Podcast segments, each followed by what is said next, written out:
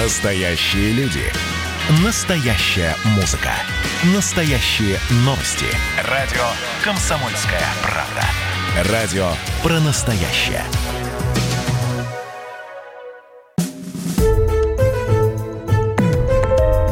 История за пределами учебников.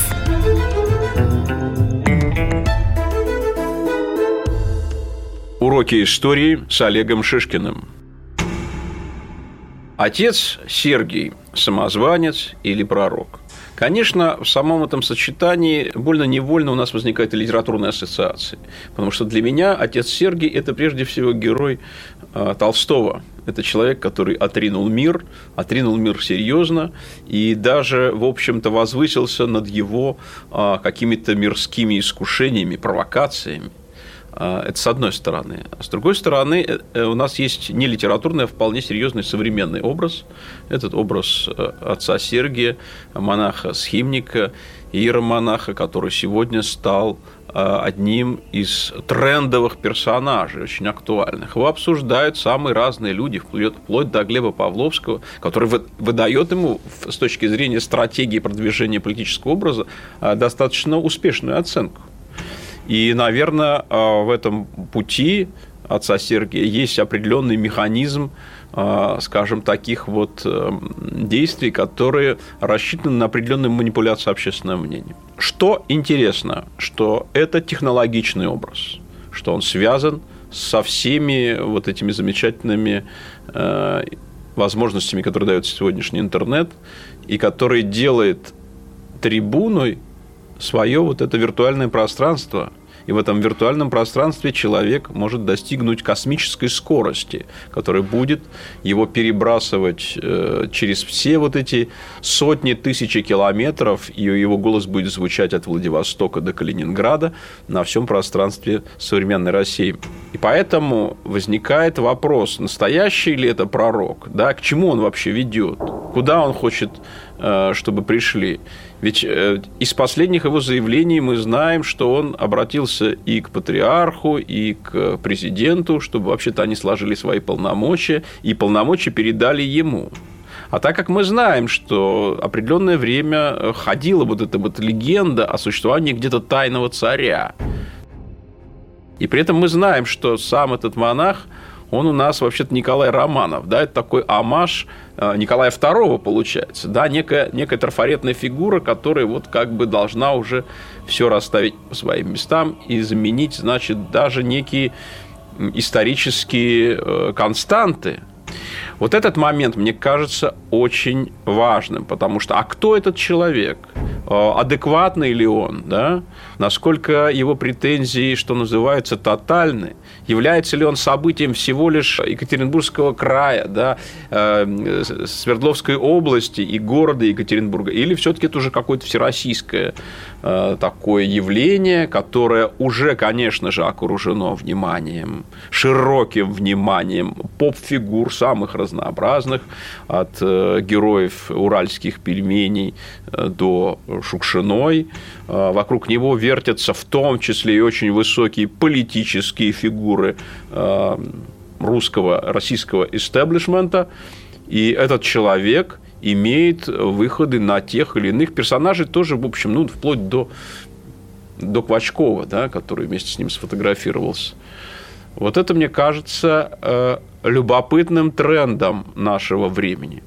Конечно, возникает вопрос о том, пророк ли он – и каким образом э, он, э, в общем-то, примеряет на себя это платье пророка, да, каким образом он становится вот такой фигурой, и как, и как эта фигура связана вообще с национальными стереотипами, с поведенческими особенностями. Да, если мы вспомним события XIX века, если мы вспомним, кстати, речь э, Достоевского, по-моему, при открытии памятника Пушкина, когда он говорит, что да, вот, вот многие считают, что Русь бедная, но эту Русь э, тайно исходил, благословляя Христос. Да, вот это, вот это была фраза. Но вот появляется искушение э, как мне кажется, и появилось искушение у самого этого монаха-схимника э, примерить на себя вообще-то роль Христа, да, примерить на себя роль такого нового мессии, который выступает с заявлениями настолько резонансными, что вот ему должно принадлежать и царство земное, и царство небесное, да, если под царством небесным в каком-то смысле подразумевать русскую православную церковь. А, эти претензии максимально амбициозны, и, конечно, они ведут э, к его прямому конфликту с, э, и с властью, с религией, с церковью, с иерархией, которые почему-то должны ему подчиниться. А кто он такой? Э, кто этот человек? Э, это человек, который уже однажды обманул нас, который уже однажды совершил преступление даже. Э, почему ему должны повиноваться все остальные люди, которые, в общем-то, очень часто вот, как, например, я, узнали о нем в основном из его YouTube-канала или из каких-то посланий, просочившихся случайно в прессу. Постепенно этот образ, конечно, выкристаллизовался. Он был связан с темой кстати, темой вполне себе серьезной, связанной с мученической смертью царской семьи, которая произошла в ночь 16-17 июля 1918 года. И вот Ганина Ямали, храм Спаса на Крови, э, монастырь женский, в котором этот человек оказался очень важной фигурой.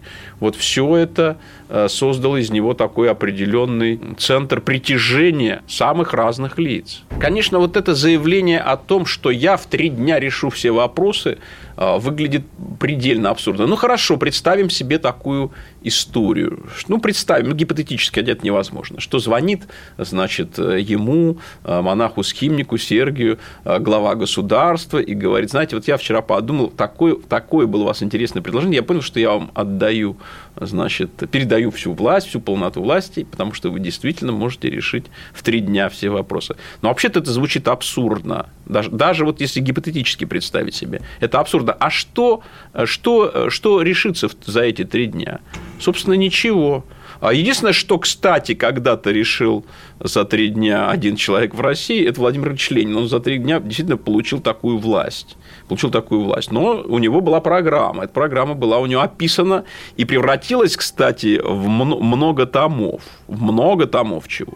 В данном случае мы видим только э, как бы некие заявления, очень, очень, очень эмоциональные, с элементами такой церковной архаики, которая звучит в этой речи. Ну а что, собственно, э, будет, мы ведь тоже и не знаем. Да, собственно, честно говоря, я, честно говоря, не хочу знать, когда мне обещают историю про три дня, я уже сразу понимаю, что начинается откровенный народный лубок. Ничего ровным счетом и не будет. Я знаю, что 13 лет он провел за решеткой. Я знаю, что до этого он работал в милиции. А, я знаю, что там, на территории тюрьмы, он строил храм, и, в общем-то, а, в этой тюрьме этот храм был действительно построен, после чего он действительно решил изменить свою судьбу, стать вот таким вот монахом, схимником, стать э, ну, практически а, каким-то даже, ну, если, если бы так оно было бы по-серьезному, а каким-то совсем уж другим человеком, который, значит, вот как вот в песне, да, вдруг у разбойника лютого совесть Господь пробудил. Вот в песне про Кудеяра Атамана. Есть такие э, люди, которые все, все познали, они сидели в лесах, там открылись им великие истины, и сейчас вот у них есть идея повести народ куда-то там какой-то справедливости. Это к их справедливости, к той справедливости, которую они видят.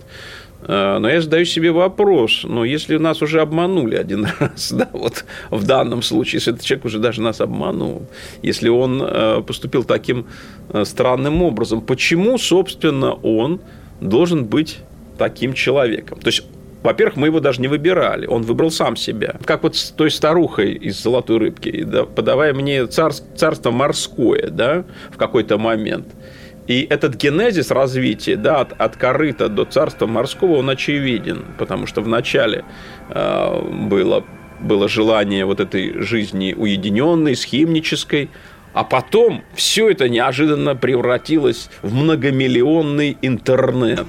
Сама по себе тема изгнания бесов, то есть экзорцизма, которой он занимается, она такая непростая – А если эти люди э, страдают психическими расстройствами, да, если против, после этого изгнания бесов они еще больше попадут в какое-то там, э, что называется, э, состояние, связанное с их э, психическими проблемами, кто же тогда будет за все это отвечать?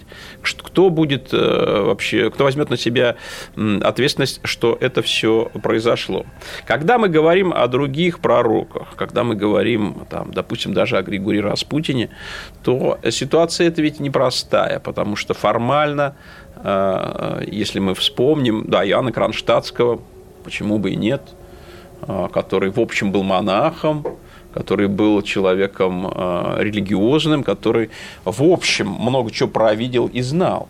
А с другой стороны, э, тот же Григорий Распутин, который не был монахом, хотя он в подряснике там вот фотографировался в ателье у Булы, но тем не менее он прошел путь пешком от Тюмени до Санкт-Петербурга, а потом от Санкт-Петербурга аж до Иерусалима дважды. А у него был определенный духовный опыт, он посещал афонские монастыри, он был человеком, который все-таки написал даже две книги, как бы чтобы там не говорили по поводу того, что он был грамотный, неграмотный. Да, действительно, и вылечивал людей а, силой своего гипнотического дара. А, делал ли он такие широковещательные заявления, как э, отец Сергей?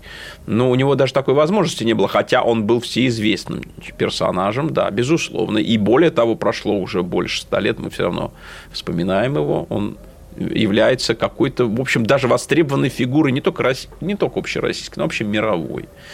А, вот. Он оказался на гребне волны, он оказался в э, центре политической жизни, и его смерть стала началом февральской революции. Уроки истории с Олегом Шишкиным. Продолжение следует. История за пределами учебников. Как дела, Россия? Ватсап-страна! Это то, что обсуждается и то, что волнует. Это ваши сообщения в прямом эфире, в том числе и голосовые. Каждый будний день с 11 до 15 часов с Михаилом Антоновым. Эфир открыт для всех. Включайтесь. Радио «Комсомольская правда». Радио про настоящее.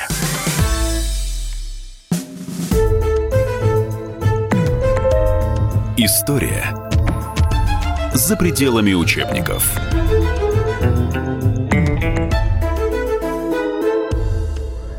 Уроки истории с Олегом Шишкиным. Если сравнивать Григория Ефимовича Распутина и отца Сергия, то, конечно, все-таки разница будет присутствовать. При всем при том, что, да, Распутин э, имел определенное влияние на политический процесс, потому что он был другом царской семьи, и это было его единственное, кстати, звание. У него других никаких э, званий, кроме этого, не было. Не занимал он никаких постов а, и не был членом церкви, между прочим. Хотя он был, безусловно, религиозным человеком, и многими иерархами э, православной церкви того времени его авторитет, в общем-то, признавался. Изменение политического курса связанное с мнением Распутина. Могло быть. Я в этом не сомневаюсь. Э, он мог влиять и на международные процессы, которые происходили. А, но при этом а, все-таки он оставался в тени.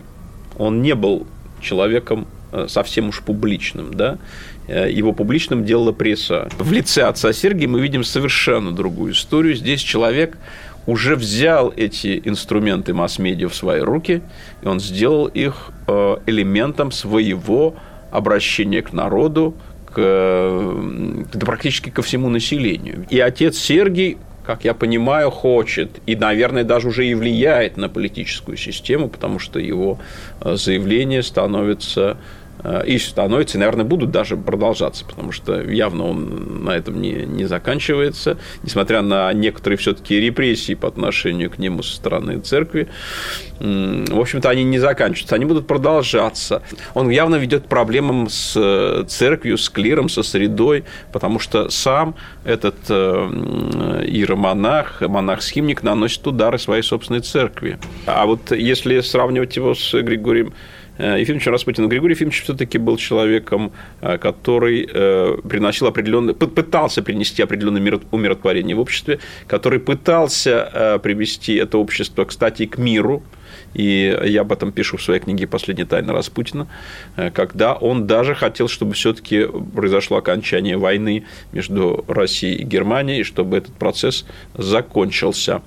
А он имел возможность влиять на все эти э, широкие процессы э, для того, чтобы его, это общество, умиротворить. Наверное, он не хотел революции. Он, конечно, не хотел революции. Он хотел, чтобы монархия была спасена. Он пытался быть этим спасательным кругом для э, династии Романовых в лице Николая Пророчество Распутина о том, что уйду я и закончится русская монархия, оно было очень жизненным, потому что Распутин давал э, вот эту живительную силу, силу властную, кстати, силу волевую, которая отсутствовала очень часто у Николая II. И, кстати, присутствовала у его отца Александра III, э, который, будучи человеком э, очень жестких заявлений и очень жестких правил, тем не менее жил во время, когда не произошло ни одной войны, в общем-то, да, в отличие от эпохи Николая II, когда все-таки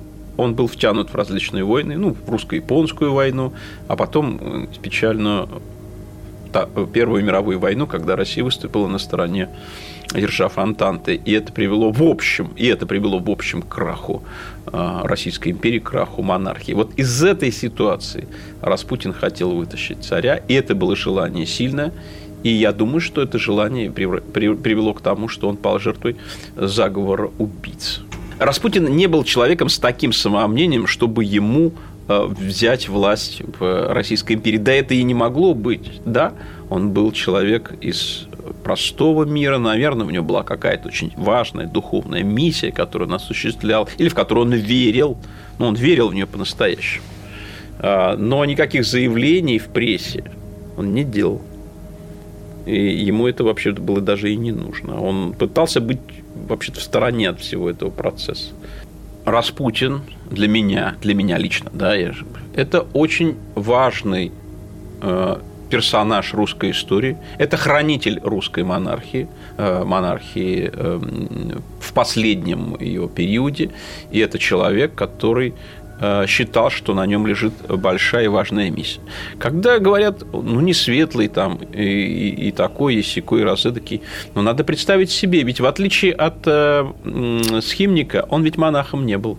Но человеком-то был необычным. У него был определенный э, духовный дар, у него был, была абсолютно доказанная сила его гипнотического внушения, которую он использовал в том числе и для лечения, потому что вот у него был, э, значит, его, один из его секретарей, Арон Симанович, он э, вылечил его сына от пляски святого Витта. Я вам скажу, это очень, это очень сильное событие. Причем это доказанный факт. Тут ничего, так сказать, не нужно дорасследовать. Ну, снимал болевые синдромы, да, вот попала Вырубова в железнодорожную автомобильную катастрофу, у нее были болевые синдромы. Были проблемы у родственников, кстати, Столыпина, и он тоже с ними работал. Ну, наверное, э, такие люди появляются в определенные эпохи и появляются, кстати, вовремя. Э, в конце концов, э, он производил сильное впечатление, в том числе и на своих врагов. То, что Распутин останавливал кровотечение во время порезов и, и в общем предотвращал смерть царевича от э, гемофилии, это уже являлось э, таким политическим, э, что ли, инструментом влияния. Да? Но ведь это было. Да? Конечно, если бы был Распутин убит раньше, наверное, это могло бы привести и к более печальным последствиям для царского рода. И если бы, если бы Распутин не грубо говоря. И, конечно, его уязвимость еще заключалась в том, что в какой-то момент он вдруг стал себя считать фигурой практически неуязвимой. Он вдруг перестал э, думать, что все-таки безопасность надо соблюдать. Вот это, э, вот это для него оказалось невозможным. Он стал думать, что, в общем-то, видимо, на нем какая-то э, защита э, большая, что ли, такая верховная, что ли, судьбой или Богом или какой-то другой силой. Э, и вот это помешало ему выполнить свою миссию до конца. Когда появляется слабость у власти, у любой власти, там царской или там не царской, то вокруг нее начинают э, возникать различные политические такие конгломераты, которые э, с помощью определенного лоббирования начинают вести власть в ту или иную сторону, продавливая те или иные проекты. Вот пока Распутин был э, рядом с царем, пока все это было возможно, все-таки этот курс был последовательным и более-менее предсказуемым. Но как только он куда-то отодвигался, все превращалось в большую проблему. Мы вспомним такой момент, что накануне Первой мировой войны, когда был убит Франц Фердинанд, э, который должен был быть наследником Австро-Венгерской империи, то буквально через некоторое время, ну буквально через 10 дней, происходит покушение на Распутина в Тюмени. И он буквально на, на неделю, может быть, больше, даже больше, наверное, находится в состоянии больничного покоя – потому что у него разрезана брюшина. Э, вот. И хотя он выкарабкался за это время, тем не менее, э, те влиятельные круги повлияли на царя в худшую сторону, царь решил войти в эту Первую мировую войну. И это привело, конечно, к крушению Российской империи. И Распутин говорил, что если бы я был в тот день в Санкт-Петербурге, никакого бы вхождения в войну не состоялось. И я думаю, это правда, потому что дважды Распутин такие войны отменял. То есть Россия могла войти гораздо раньше э, в состояние э, мировой войны, потому что были две Балканские войны, по-моему, 12 и 13 года. Они были скоротечные, они, э, кроме как из двухстороннего конфликта, никуда, собственно, не выходили. Ну вот, а в этот момент получалось так, что если бы Распутин снова появился там, скорее всего, ничего бы не состоялось, несмотря на всевозможные разговоры. В конце концов, все привело бы к тому, что, возможно, было бы просто расследование событий в Сараево, и, скорее всего, это все было просто спущено на тормозах, и стороны удовлетворились бы событиями. А так получается, что из-за этой истории э, погибло несколько монархий, между прочим, погибло несколько э, миллионов человек – Э, по всему миру. Это были несопоставимые потери. Я уж не говорю о потерях русских, которые, конечно же, были большие в этой войне. У Распутина были свои какие-то записи, и он, э, хоть он и плохо писал, но он писал, он умел писать, да. Э, его личные какие-то представления о жизни мне очень нравятся, кстати, потому что я вот читаю его фразу, когда он пишет, что русскому человеку пить не нужно, он слезу свою пьет. И я считаю, что это очень, красивый образный мир. Да? И тут есть определенная мораль, с которой можно согласиться. Распутин не просто цементировал, э, скажем так, царскую семью. Он прежде всего за счет своего человеческого влияния оказывал позитивное воздействие на царя, которому часто не хватало силового, ну, с точки зрения воли решения вопроса. Уроки истории с Олегом Шишкиным. Продолжение следует.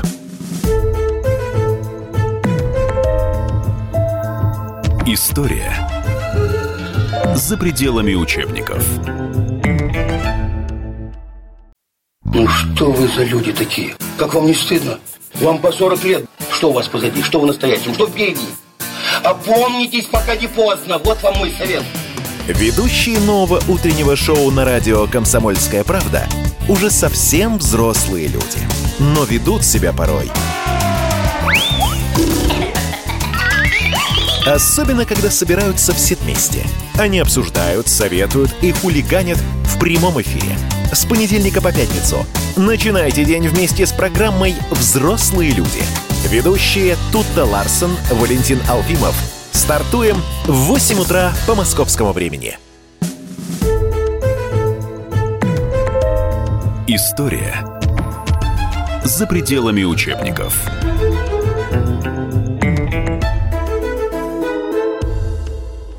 Уроки истории с Олегом Шишкиным.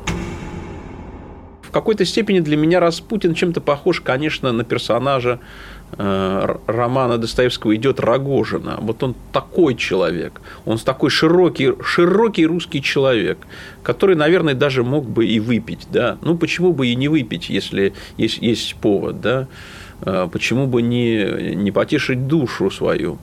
Э, а с другой стороны, а с другой стороны, у него всегда была возможность сделать людей, ну, что ли, более спокойными в своем здоровье, в своем существовании в своих каких-то земных тяготах, потому что кому-то он давал и денег тоже, кого-то пытался, потому что он сам ощутил унижение, которое он испытал, когда он пришел в Александр-Невскую лавру, когда какой-то полицейский мог его просто, просто просто унизить. Это, в общем-то, он описывает в своих э, впечатлениях. Надо сказать, очень сильные вот, это, вот эти биографические моменты, когда ты понимаешь, э, насколько вообще-то бывает э, власть сильна по отношению к простому человеку, и, и сделать она с ним может все что угодно все что угодно. А для таких людей Распутин уже впоследствии выступал, конечно, защитником. И я считаю, что защитником успешным. Поэтому он для меня, в общем-то, светлый образ по-хорошему светлый, без э, всевозможных, вы знаете, но, но, вот у него было то, все, эти, четвертое, пятое. Ну, может быть, и было. Но что это, э, как бы, повредило ли это государству? Нет, я считаю, что не повредило. Возникает вопрос, а был ли Распутин э, сектантом, был ли он хлыстом? Но э, такой вот труд с анализом, был ли Распутин хлыстом, был ли сектантом, написал Гофштеттер – Гофштеттер э, пытался, значит, его обвинить в этом, но, в общем-то, эти обвинения оказались несостоятельными. Ну, конечно, Распутин был все-таки э, человеком русской православной церкви. Его взгляды в этом смысле не расходились с русской православной церковью вообще никак. А хотя обвинения звучали. Наверное, во время своих путешествий по Сибири он мог встречать и хлыстов, и каких-то других сектантов, но сам он таковым не стал. Он скорее похож чем-то в своих взглядах на Луку из э, пьесы «На дне» у Горького. Да, здесь, наверное, могут быть сопоставления. А, вот, да, такой странник, э, прошедший по России. Но это очень знакомый, очень понятный народу образ, да, человека с большим опытом, потому что у него много дорог было, потому что он много путей исходил, потому что он много чего о жизни знает, чего чего часто не знает обычный человек, живущий постоянно на одном и том же месте. Э, да, вот такой вот э, калик, калика-перехожий, да. У Распутина была очень сильная память. Да, он мог цитировать целые куски из Евангелия и Библии наизусть. Для русского человека начала XX века знание э, священного писания а особенно знание вот такое, что называется, огромными кусками, а то и всего текста, было, конечно, свидетельством того особого дара, ну, памяти, наверное, невероятной, которая была у Распутина. Надо сказать, что и круг его знакомых был очень широк, потому что вначале, вот я смотрел дневники наблюдения охранного отделения, там вначале они, они занимались тем, что они давали клички и наблюдаемому, и, и тем, с кем он встречался. Поэтому Распутин был темным и русским объект наблюдения. А, а те, кто к нему, с ним встречались, они все какие-то птичьи э, клички носили. Там куропатка, гусь, там, значит, еще но да, и потом э, уже в самом охранном отделении это все расшифровывалось и превращались в нормальные имена. Но, но это когда было знакомых там 50-60, а у него-то полторы тысячи было. Это же голова бы взорвалась, если бы все вот это, вот это переводить. Да, поэтому, э, значит, вот в специальных отчетах пишется, что очень широкий круг знакомств. Очень широкий. Люди из самых разных социальных слоев обращались к Распутину, он с ними имел дело по различным вопросам. И это э, говорит о том, что его знания о жизни уже сами по себе, они были широки, они были невероятные.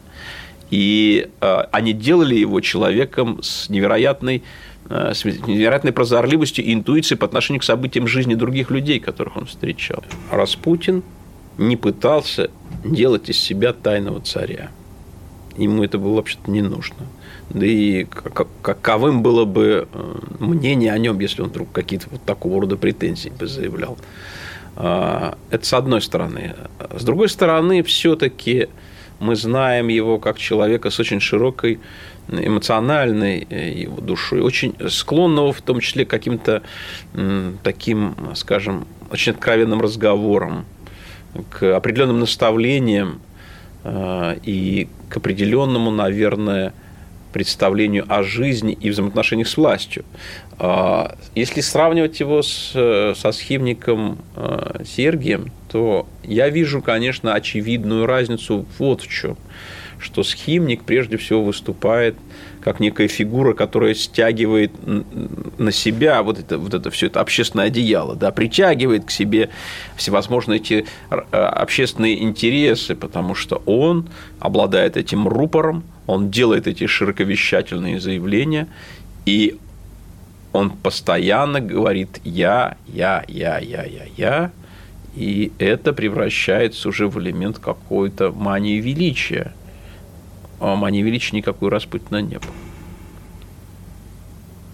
Куда может привести лжепророк? Куда, куда же может привести лжепророк? Я вспоминаю вот эту странную людей про закопанцев, которые, значит, поверив одному из своих пророков, закопались под землей, и там даже стали умирать вместе с детьми вместе с э, какими-то там э, другими людьми, которые к ним приходили. И вот они ждали апокалиптического какого-то явления, а никакого апокалиптического явления не произошло. А сам же их пророк, он не находился в этой, в, этой, в их пещере, он, он жил своей жизнью, причем, по-моему, он даже был когда-то пациентом психиатрической больницы, вот. Но он довел этих людей несчастных до того, что, что они ожидали какого-то прихода смертного часа, какой-то какой высшей инстанции, связанной с, со страшным судом, но ничего этого не состоялось. А, я думаю, что подобные лжепророки могут привести к определенным что ли, событиям, связанным с окружающими людьми. Ну, например, он выступал против э, действий власти, связанных с попыткой остановить э, коронавирусную эпидемию. Ну, и более того, он даже отвергал тему, что эта коронавирусная эпидемия существует но тем не менее она есть. Сегодня мы знаем, что этот вирус существует, что это никакая не инсинуация. Э, у меня умер друг от коронавируса, да, друг моей юности умер. Хотя этот человек не страдал ни алкоголизмом, ни курил, ни, не пил, соблюдал всевозможные диеты, и тем не менее жизнь его как бы жизнь его закончилась вот благодаря этому, ну, не благодаря, печально вот э, из-за этого коронавируса. А, причащение людей в церкви во время эпидемии само по себе опасно тем, что оно может стать источником разноса этой инфекции на большие э, группы населения. Потому что если бы человек отдавал отчет себе самому только лишь, только лишь себе самому, и брал на себя вот такую ответственность, это его личное дело. Он вправе сам распоряжаться своей судьбой. Но вправе ли он распоряжаться распоряжаться судьбами других людей? Я думаю, что все-таки нет. Эти люди должны быть живы, здоровы, и не только они, но и их дети должны быть живы, или их родители должны быть живы. А в данном случае э, заболевает такой человек, заболевает вся семья. Вот какие люди пойдут за отцом Сергием? Куда он их поведет? На баррикады? Что он потребует себе? Корону, как корону Российской империи? Это, это он хочет потребовать. Но, собственно, так как он говорит, что где-то пребывает э, в лесу тайный царь, а сам он, а сам он в действительности действительно Николай Романов, то, может быть, разговор идет э, о том, что этим тайным царем является он сам. В реальности существует все-таки и по-настоящему род Романовых. Это большая семья, она по-прежнему разбросана по всему миру. А, и у нее есть свои родственные связи, в том числе и с британским а, королевским домом, и с греческими, и итальянскими королевскими семьями. А, если появляются люди, которые самообъявляют себя, ну, как, скажем, Николай Романов-Сергий, то, конечно, у меня лично это вызывает, э, с одной стороны, усмешку, с другой стороны, подозрение. А действительно, а к чему вообще все это? Для того, чтобы утвердиться на чем? Э, на каком месте? На месте какого-то русского монарха новоявленного. Э, ну, это, на мой взгляд, может быть возможно только в каком-то практически бредовом сне. Просто в бредовом сне. И больше никак. Э, но это может э, привести каких-то людей к конфликту, скажем, там, в Екатеринбурге или где-то в Москве, да, к какому-то, уж не знаю, каким-то демонстрациям на этой почве. Ну а дальше-то что? Значит, как Гапон повести народ на штурм Зимнего дворца – вот это, вот это, мне кажется, очень сильное провокаторство. Уроки истории с Олегом Шишкиным. Продолжение следует.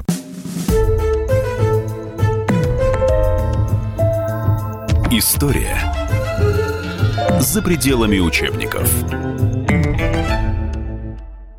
Андрей Ковалев.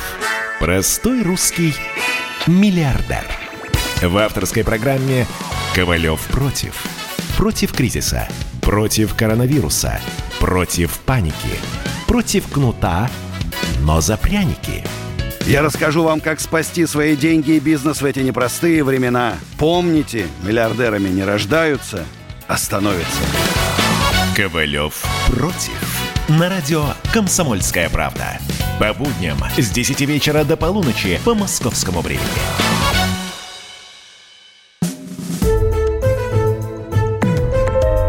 История за пределами учебников.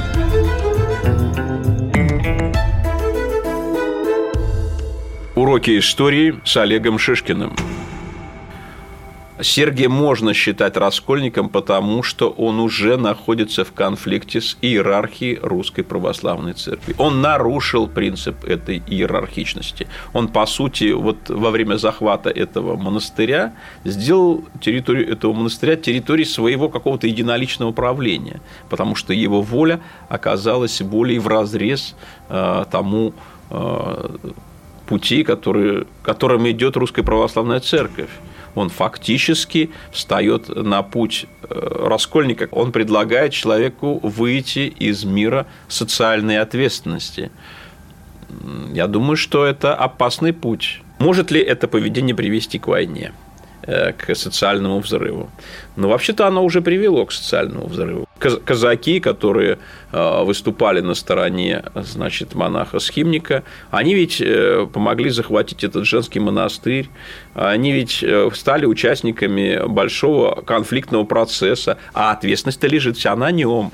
Это он их туда привел, под стены этого монастыря. Это он сделал их э, вот такие боевые действия частью своей какой-то странной религиозно-политической программы, э, которую мы еще толком-то не видим, но какие-то детали начинают показываться.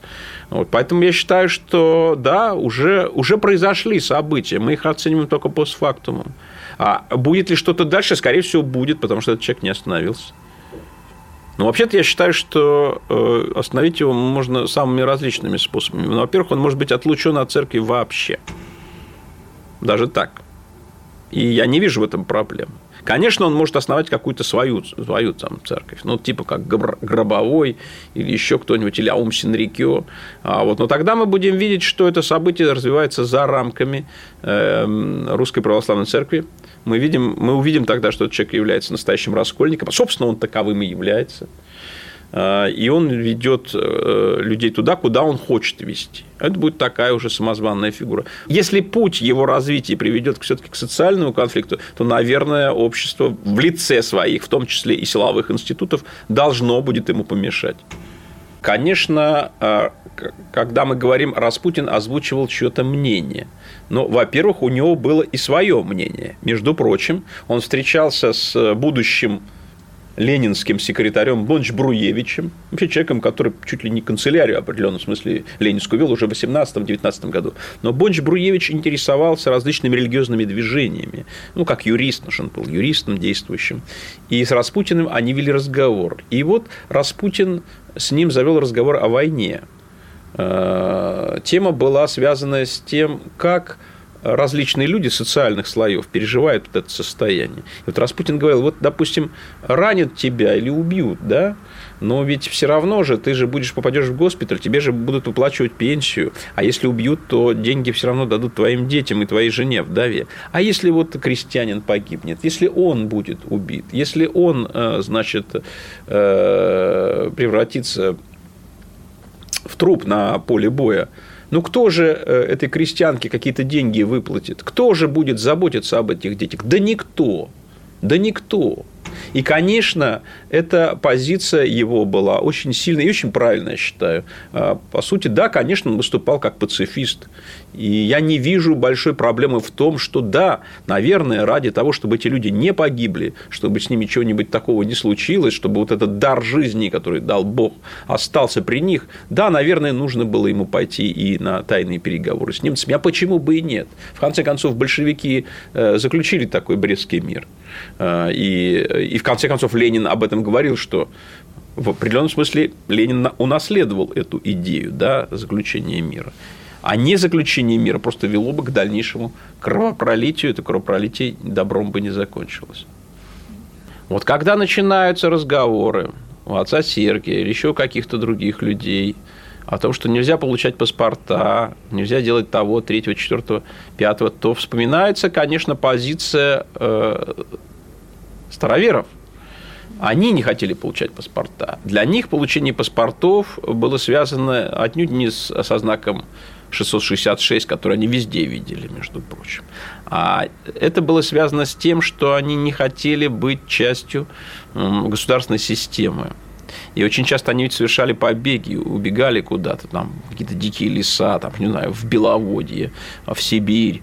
И там, на Востоке, они видели вот начало их новой судьбы свободной, где они будут свободны от российского государства. Поэтому, когда кто-то предлагает не брать паспорта, ну это что значит? Отказаться от, от того, что ты являешься гражданином этого государства. В теме цифрового гетто меня единственное, что э, настораживает. Направление достаточно 4G вполне себе. Не надо никого там, никаких э, насекомых убивать в массовых количествах, а потом э, с помощью рук опылять те или иные цветы, да, как-то в Китае собирается делать. Но здесь, как я понимаю, разговор идет о некой якобы чипиз... чип... чипизации, когда человек получает какой-то чип, и этот чип делает его, уж не знаю, там, воплощением сатаны, наверное, или как бы слугой дьявола. А, ну, во-первых, чип чипу рознь. Сегодня существуют болезни, которые реально могут лечить, можно лечить с помощью чипов. В том числе, по-моему, а, существует технология, связанная с болезнью Паркинсона – когда просто вставляется чип под э, кожу в определенное место. И когда он работает, у человека нет синдрома болезни Паркинсона. И вот э, такие э, вещи присутствуют. Если мы можем человека вылечить, больше ничего другого с ним не происходит. Нет, есть, конечно, какие-то люди, которые э, подобровольно, под, абсолютно добровольно вшивают себе чип и приходят на работу без э, пропуска. Просто пропуск у них уже под кожей находится. Вот. Кто-то хотел получать интернет-услуги. Но это отдельные люди. Это отдельные люди. Вот это, э, вот это не стало никаким элементом. Хотя это, этой теме-то уже лет 10, честно говоря, если не больше. Сложный вопрос для каждого человека. Куда, за кем идти, э, как выбирать себе, наверное, какого-то духовного наставника.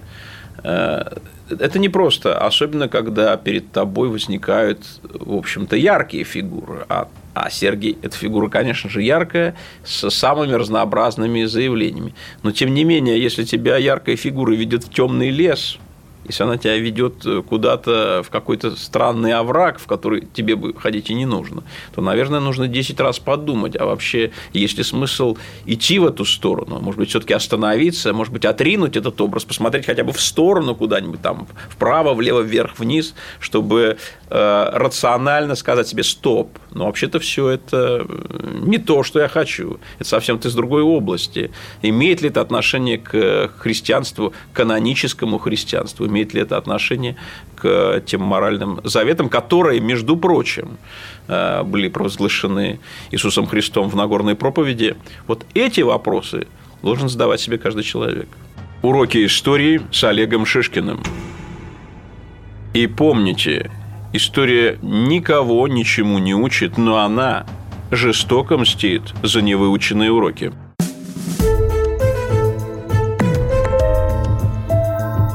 История за пределами учебников.